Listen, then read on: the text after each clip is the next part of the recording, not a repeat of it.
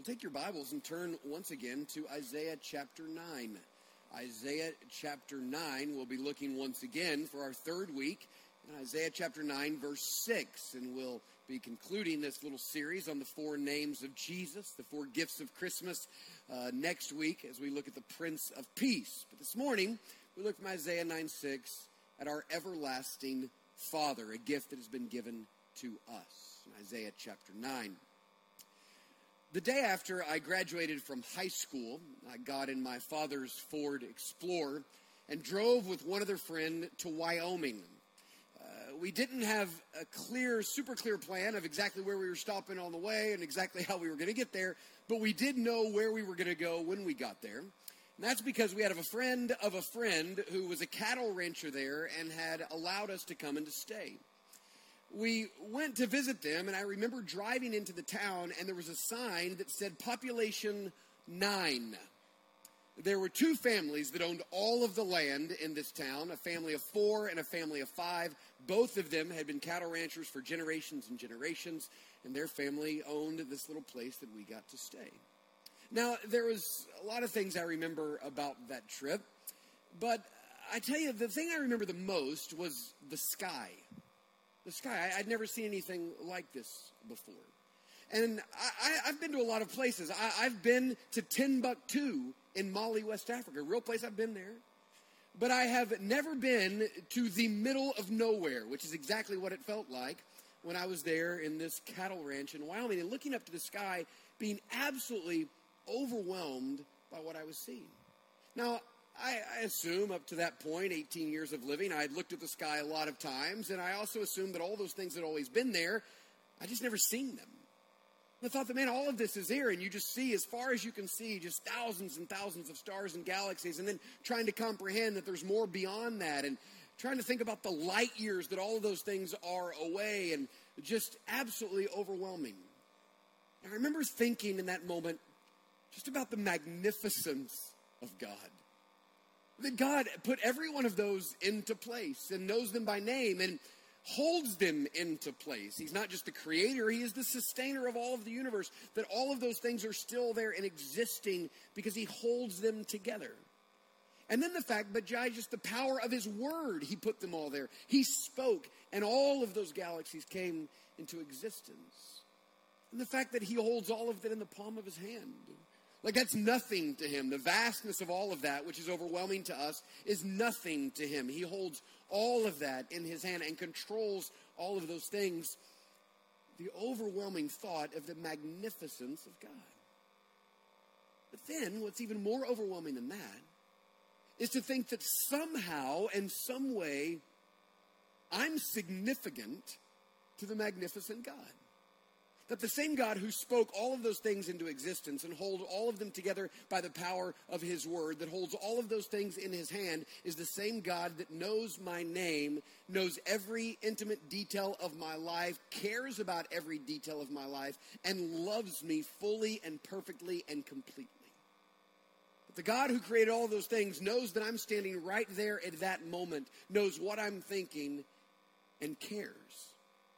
What an, what an overwhelming thought that we are significant to the magnificent. Now, what I hope happens as we are walking through these names of Jesus is that we might do really what we do every year, that we might peer into the manger. That we might, in our mind's eye, go to Bethlehem and that we might see this manger and a baby that is lying there. But somehow, we might see something there that we have never seen before. We've seen the baby time and time again. We've thought about this time and time again. But somehow, in the same way I looked at the sky and saw for the first time what had always been there, that somehow we might see in the manger what has always been there, but that we have never fully understood. That somehow, by peering into the manger, we might see that which is really the true purpose of Christmas. We might know that we are significant to the magnificent. Because Colossians 1 tells us that baby that is in that manger is the one who is the creator and the sustainer of the universe. He's the one that put all those stars into place. And by the fact that he has humbled himself and descended to come live among us, is the greatest of all evidences that you are significant to the magnificent God. Now, if you're there in Isaiah chapter 9, say amen. We're going to read verses 1 through 8. It says, But there will be no gloom for her who is in anguish. In the former time, he brought into contempt the land of Zebulun and the land of Naphtali. But in the latter time, he has made glorious the way of the sea, the land beyond the Jordan, Galilee of the nations. The people who walk in darkness have seen a great light, pointing us to Christ. Those who dwell in the land of deep darkness, on them has light shone. You have multiplied the nations, you have increased its joy, and they rejoice before you, as with joy at the harvest, as they are glad when they divide the spoil. For the yoke of his burden and the staff of his shoulder, the rod of his oppressor, you have broken as on the day of Midian. For every boot of the tramping warrior in battle tumult, and every garment rolled in blood will be burned as fuel for the fire. And here's our focus. For to us, a child is born. For to us, a son is given. And the government shall rest upon his shoulder, and his name shall be called Wonderful Counselor Mighty God, everlasting Father, Prince of Peace. Of the increase of his government and of peace there will be no end, and on the throne of David and over his kingdom to establish it and to uphold it with justice and with righteousness from this time forth and forevermore. The zeal of the Lord of hosts will do this. Now it's there in verse 6 that we have these four different names of Jesus all of them a gift that are given to us.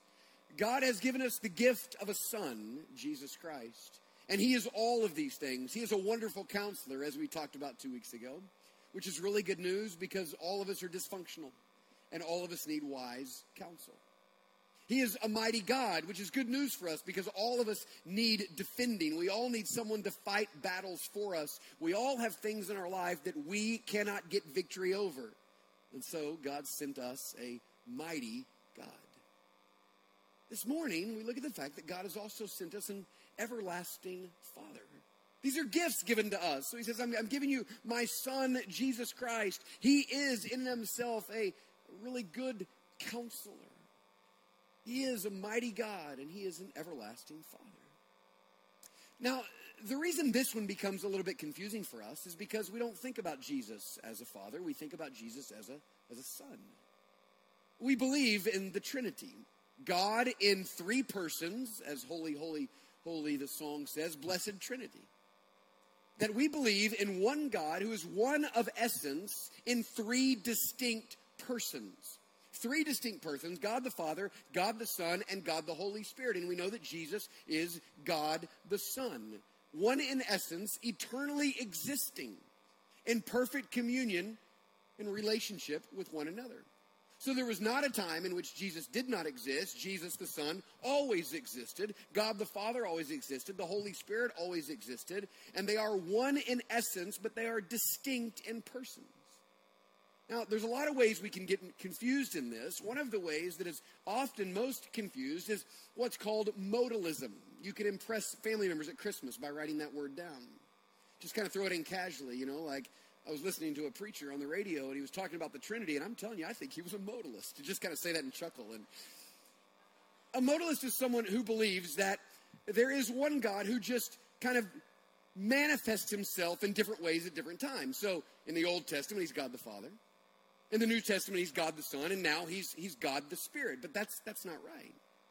Three distinct persons of one essence. And so when we always know that Jesus is God the Son, it doesn't make sense for us to think that God has given us an everlasting Father who is Jesus Christ.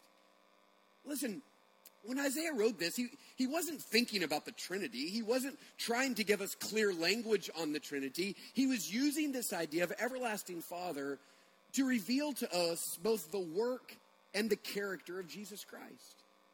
That Isaiah, writing under the influence and inspiration of the Holy Spirit, giving us the word from God, saying that the work that Jesus will do will be like the work of an everlasting Father. And the character that he will display to us will be the kind of love and nurture that we would receive from a perfect, everlasting Father. I think the best way to understand it is in two specific ways that Jesus, as the everlasting Father, is the founder of our faith and the way into the family. I'd encourage you to write that down. Jesus as the everlasting Father. We could say a lot. These are the two clearest things that, that uh, Isaiah is saying. He is the founder of the faith and the way into the family. Let's think about that a little bit. Jesus, as everlasting Father, is the founder of our faith. Now, oftentimes in the Old Testament, you have the word father used to refer to someone who is the founder of something, and that shouldn't surprise us because we do the same thing. We talk about the fact that America has founding fathers. These are men who founded our nation and refer to them as the founding fathers. You would say that James Madison is the father of the U.S. Constitution. You would say that Henry Ford is the father of the auto industry. You would say Alexander Graham Bell is the father of the telephone. If that isn't clear enough, you would say that Truett Cathy is the father of the chicken sandwich. Is it making sense? You know what they say? They didn't, they didn't create the chicken, just the chicken sandwich. So God would be the father of the chicken. He's the founder of that. Truett Cathy just is the father of the chicken sandwich. We, we're on the same page, right? This idea of, of a father being a founder or the creator of something is really one of the things that Isaiah is trying to say to us here. And the New Testament says this. Hebrews 12, 2 says that Jesus, listen, is the author, or some versions say the founder and perfecter of our faith. He's the one that started it, He's the one that perfected it, He's the one that'll finish it. He is the founder, the author, and perfecter of our faith. Jesus is the founding father of the faith. Now, I'm going to give you another theological term that also can be used to impress people at Christmas that is going to sound a little bit heady and maybe a little bit boring, but I promise you that as we unfold it just a little bit, you will realize the magnificence of it and come to understand what it means for Jesus to be the founder of our faith. The phrase is federal headship. Federal headship. It's a term that's often used to mean that there is one person here who represents the rest, that all of us are kind of understood and find our being in this other person. Federal headship. Now, this begins with Adam.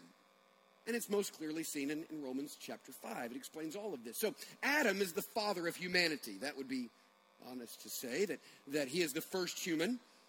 He was created by God, did not have an earthly father. He was born into a world without sin, and he was not sinful in his birth, but he was tempted to sin and he fell into sin. And as the old phrase goes, as the father goes, so goes the family, is true of us and Adam. All of us are connected to Adam. He's the father of humanity, and I, I think at least the vast majority of us are human. And so, as humans, we are connected to Adam, who is the father of humanity. And as the father goes, so goes us.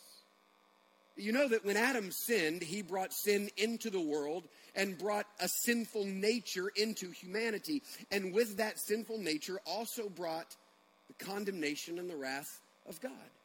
He brought guilt and shame and all of the consequences of sin. And because of that, we are born now as human beings enslaved to sin. If you've ever wondered why it's so difficult to fight sin, how you've had these things in your life that for years you've been trying to conquer and you can't seem to get a hold of them, and you've tried and tried and tried, and it always seems that sin is winning over you. And if you've ever wondered why you can't beat death, that death is always going to win eventually in your life, it's because you're human. And you're not a sinner because you were born and you sinned. You sinned because at your birth you were a sinner to your very core. That when Adam sinned, he brought a sinful nature into humanity. And as our federal head, all of us received a sinful nature from Adam. And all of us are under the curse of sin and shame and death. And all of us are under the wrath of God. And this is what it says in Romans chapter 5. Listen to Romans 5, verse 12. It says this Therefore, just as sin came into the world through one man, Adam, and death through sin, so death spread to all men because all sinned. Adam sinned, bringing death and condemnation. Therefore, that sin spread to all men. All of us are sinful beings under the wrath of God. under the sin and the consequences of sin and death and hell because of our federal head, the father of humanity, Adam. Now, it tells us in Romans 5:14 that Adam is actually a type. What does that mean? Well, it means that he's a picture of something else. He's a pattern, he's a foreshadowing of another Adam who's going to come. Have you ever heard of Jesus referred to as the second Adam?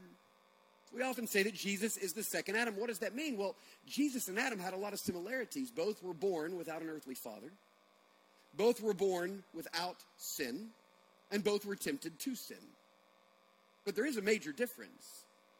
That even though both of them were tempted to sin, when Adam fell into sin and rebelled against God and broke his relationship with God, Jesus Christ born into a sinful world, tempted in every manner that we were, and in the same manner that Adam was, did not sin. He lived a perfect and sinless life. But he had another, a bit strange similarity to Adam, in that, in the same way Adam died as the consequence of his sin, so it is that Jesus died, but Jesus did not sin. So, why did Jesus die if the only reason we have death is because of the consequence of sin? And the answer is this Jesus did not die because he had to, Jesus died because he willingly laid down his life. Because Jesus did not die for his own sin, Jesus died for our sin. So, what happens is that when Jesus goes to the cross, all of our sin is placed upon Jesus, and the perfect life of Jesus, which was demanded by God for us to live in order to have a relationship with Him, is now credited to our account. So, yes, like Adam, Jesus did die, but he died for our sin, and he rose from the dead in order that he might once and for all gain victory over the very things that we could never gain victory of over in our flesh which is sin and death. We cannot conquer sin and death, but Jesus Christ did. And so listen to this incredible news Romans 5 18 and 19. It says, Therefore, as one trespass, Adam's, led to condemnation for all men, so, listen to this, one act of righteousness, Jesus, leads to justification and life for all men. For as by the one man's disobedience, Adam, the many were made sinners, so by one man's obedience, the many were made righteous. So all of us are born into Adam, sinful at our very core, receiving the consequences of our sin. But listen, because of Christ, it is possible for us to be born again and receive the very nature of Christ. Why? Because of federal headship, that we are united with Adam in our humanity because we're born human. But it is possible if you by faith will be born again, can be united in Jesus Christ and receive life and righteousness through him. Jesus is, is the founder, he is the, the head, he is the father of this faith. God, knowing that death and sin and hell was reigning over us, gave us an everlasting Father who would be the Father of this new faith in which we could be joined into. And now, instead of being cursed because we're connected with Adam, can receive the blessing and life and honor of being connected to Jesus Christ. And in that way, Jesus is the Father and the founder and the author of this faith. And that is the gospel of Jesus Christ that yes, you are born into Adam and deserve to go to hell, but you can be born again into Christ and go to heaven. You were born into Adam and therefore cannot conquer sin or death, but you can be born again into Jesus Christ and conquer both sin and death. That is the wonderful news of the gospel and deserves at least one applause.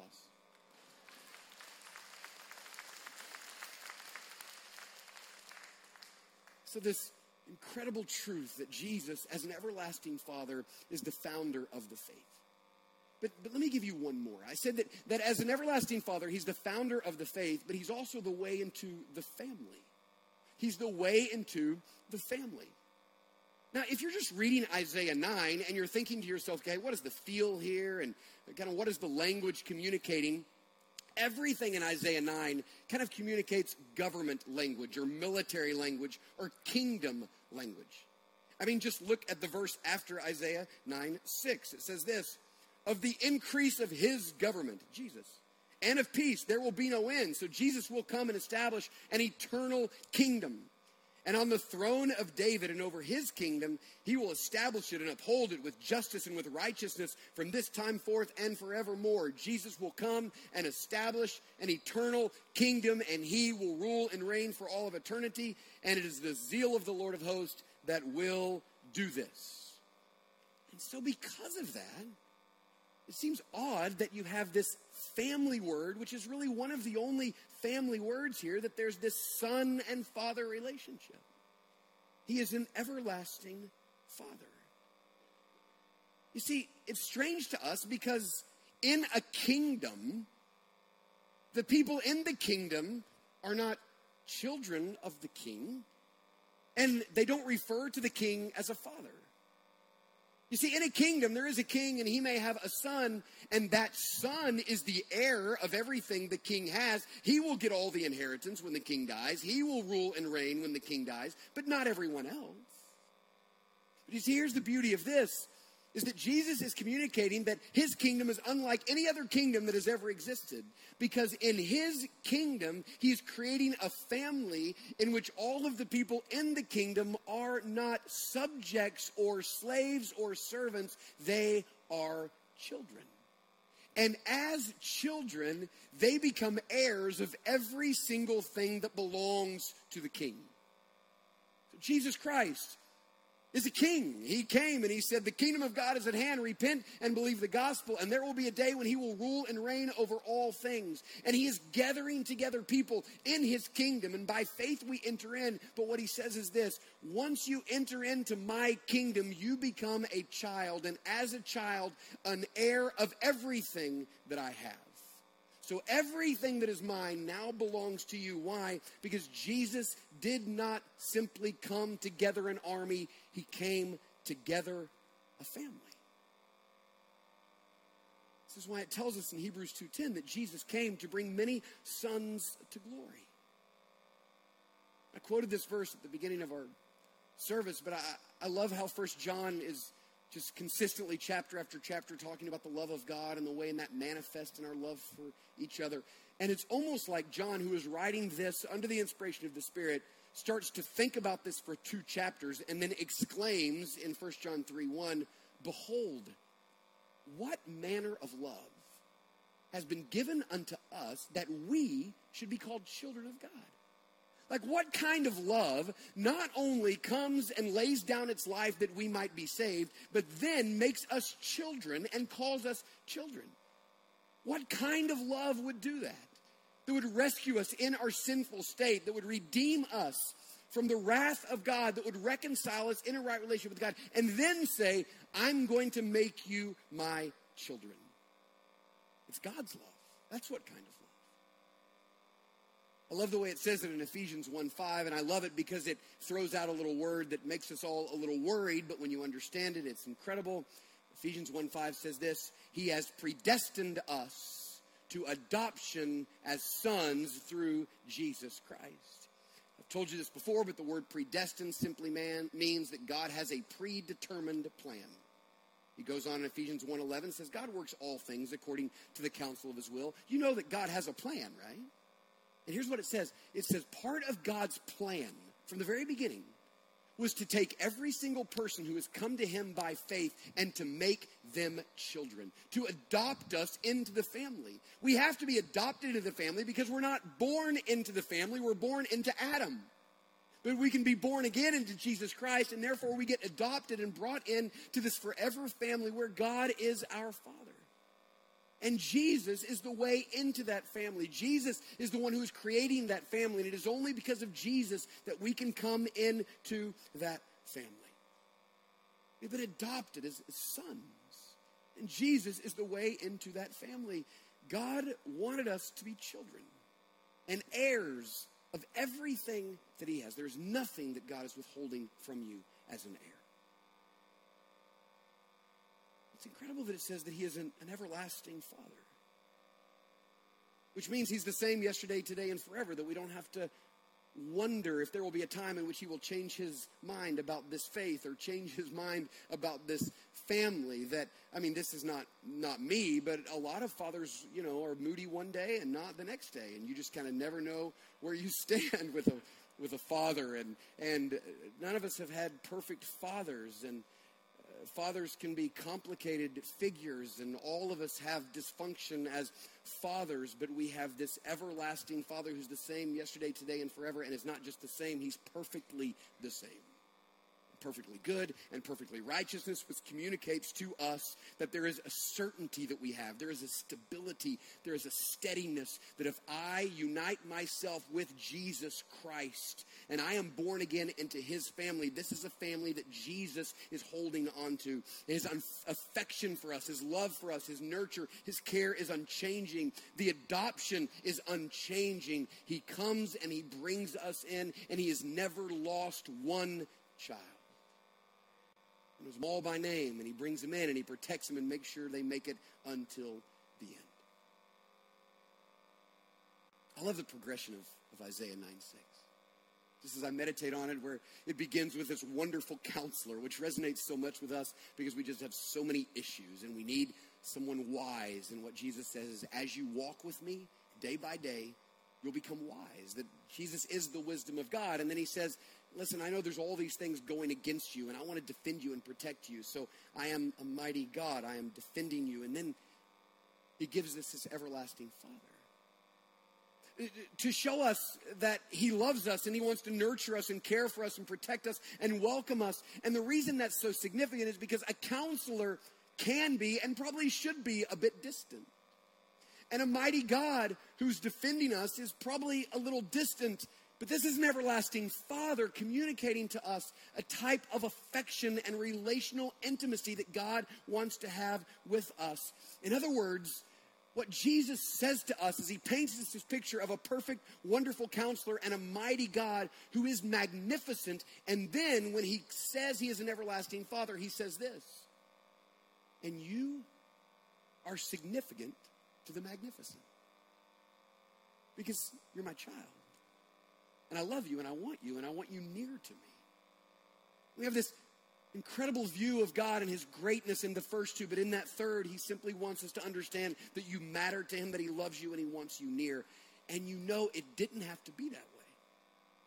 I mean, even if, if Jesus would have come and said, I'm coming to establish a kingdom, I'm saving you from sin and death and hell, but I'm going to make you my servants and my slaves for all of eternity, I'd take it, right? I'd take it. Like, better to be that with Jesus than spend eternity in hell. Like, that would have been amazing grace. Had Jesus would said, I'm going to keep you at a little bit of a distance, and, and, and but I want you to know I'm still going to save you. Great, I'm in.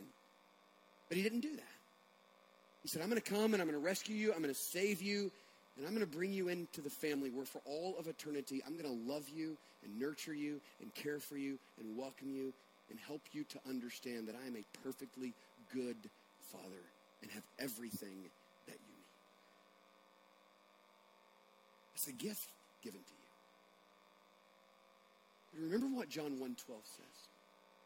It says to as many who have received him to him he gave the right to become children of God.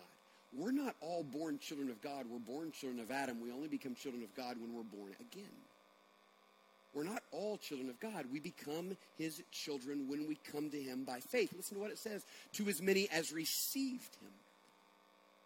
In other words, you, you have to receive this gift by being born again.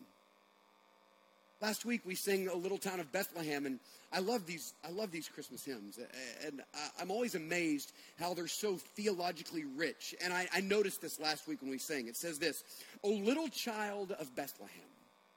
Descend on us, we pray. Cast out our sins and enter in. Be born in us today. See, that's the prayer that every single one of us has to pray.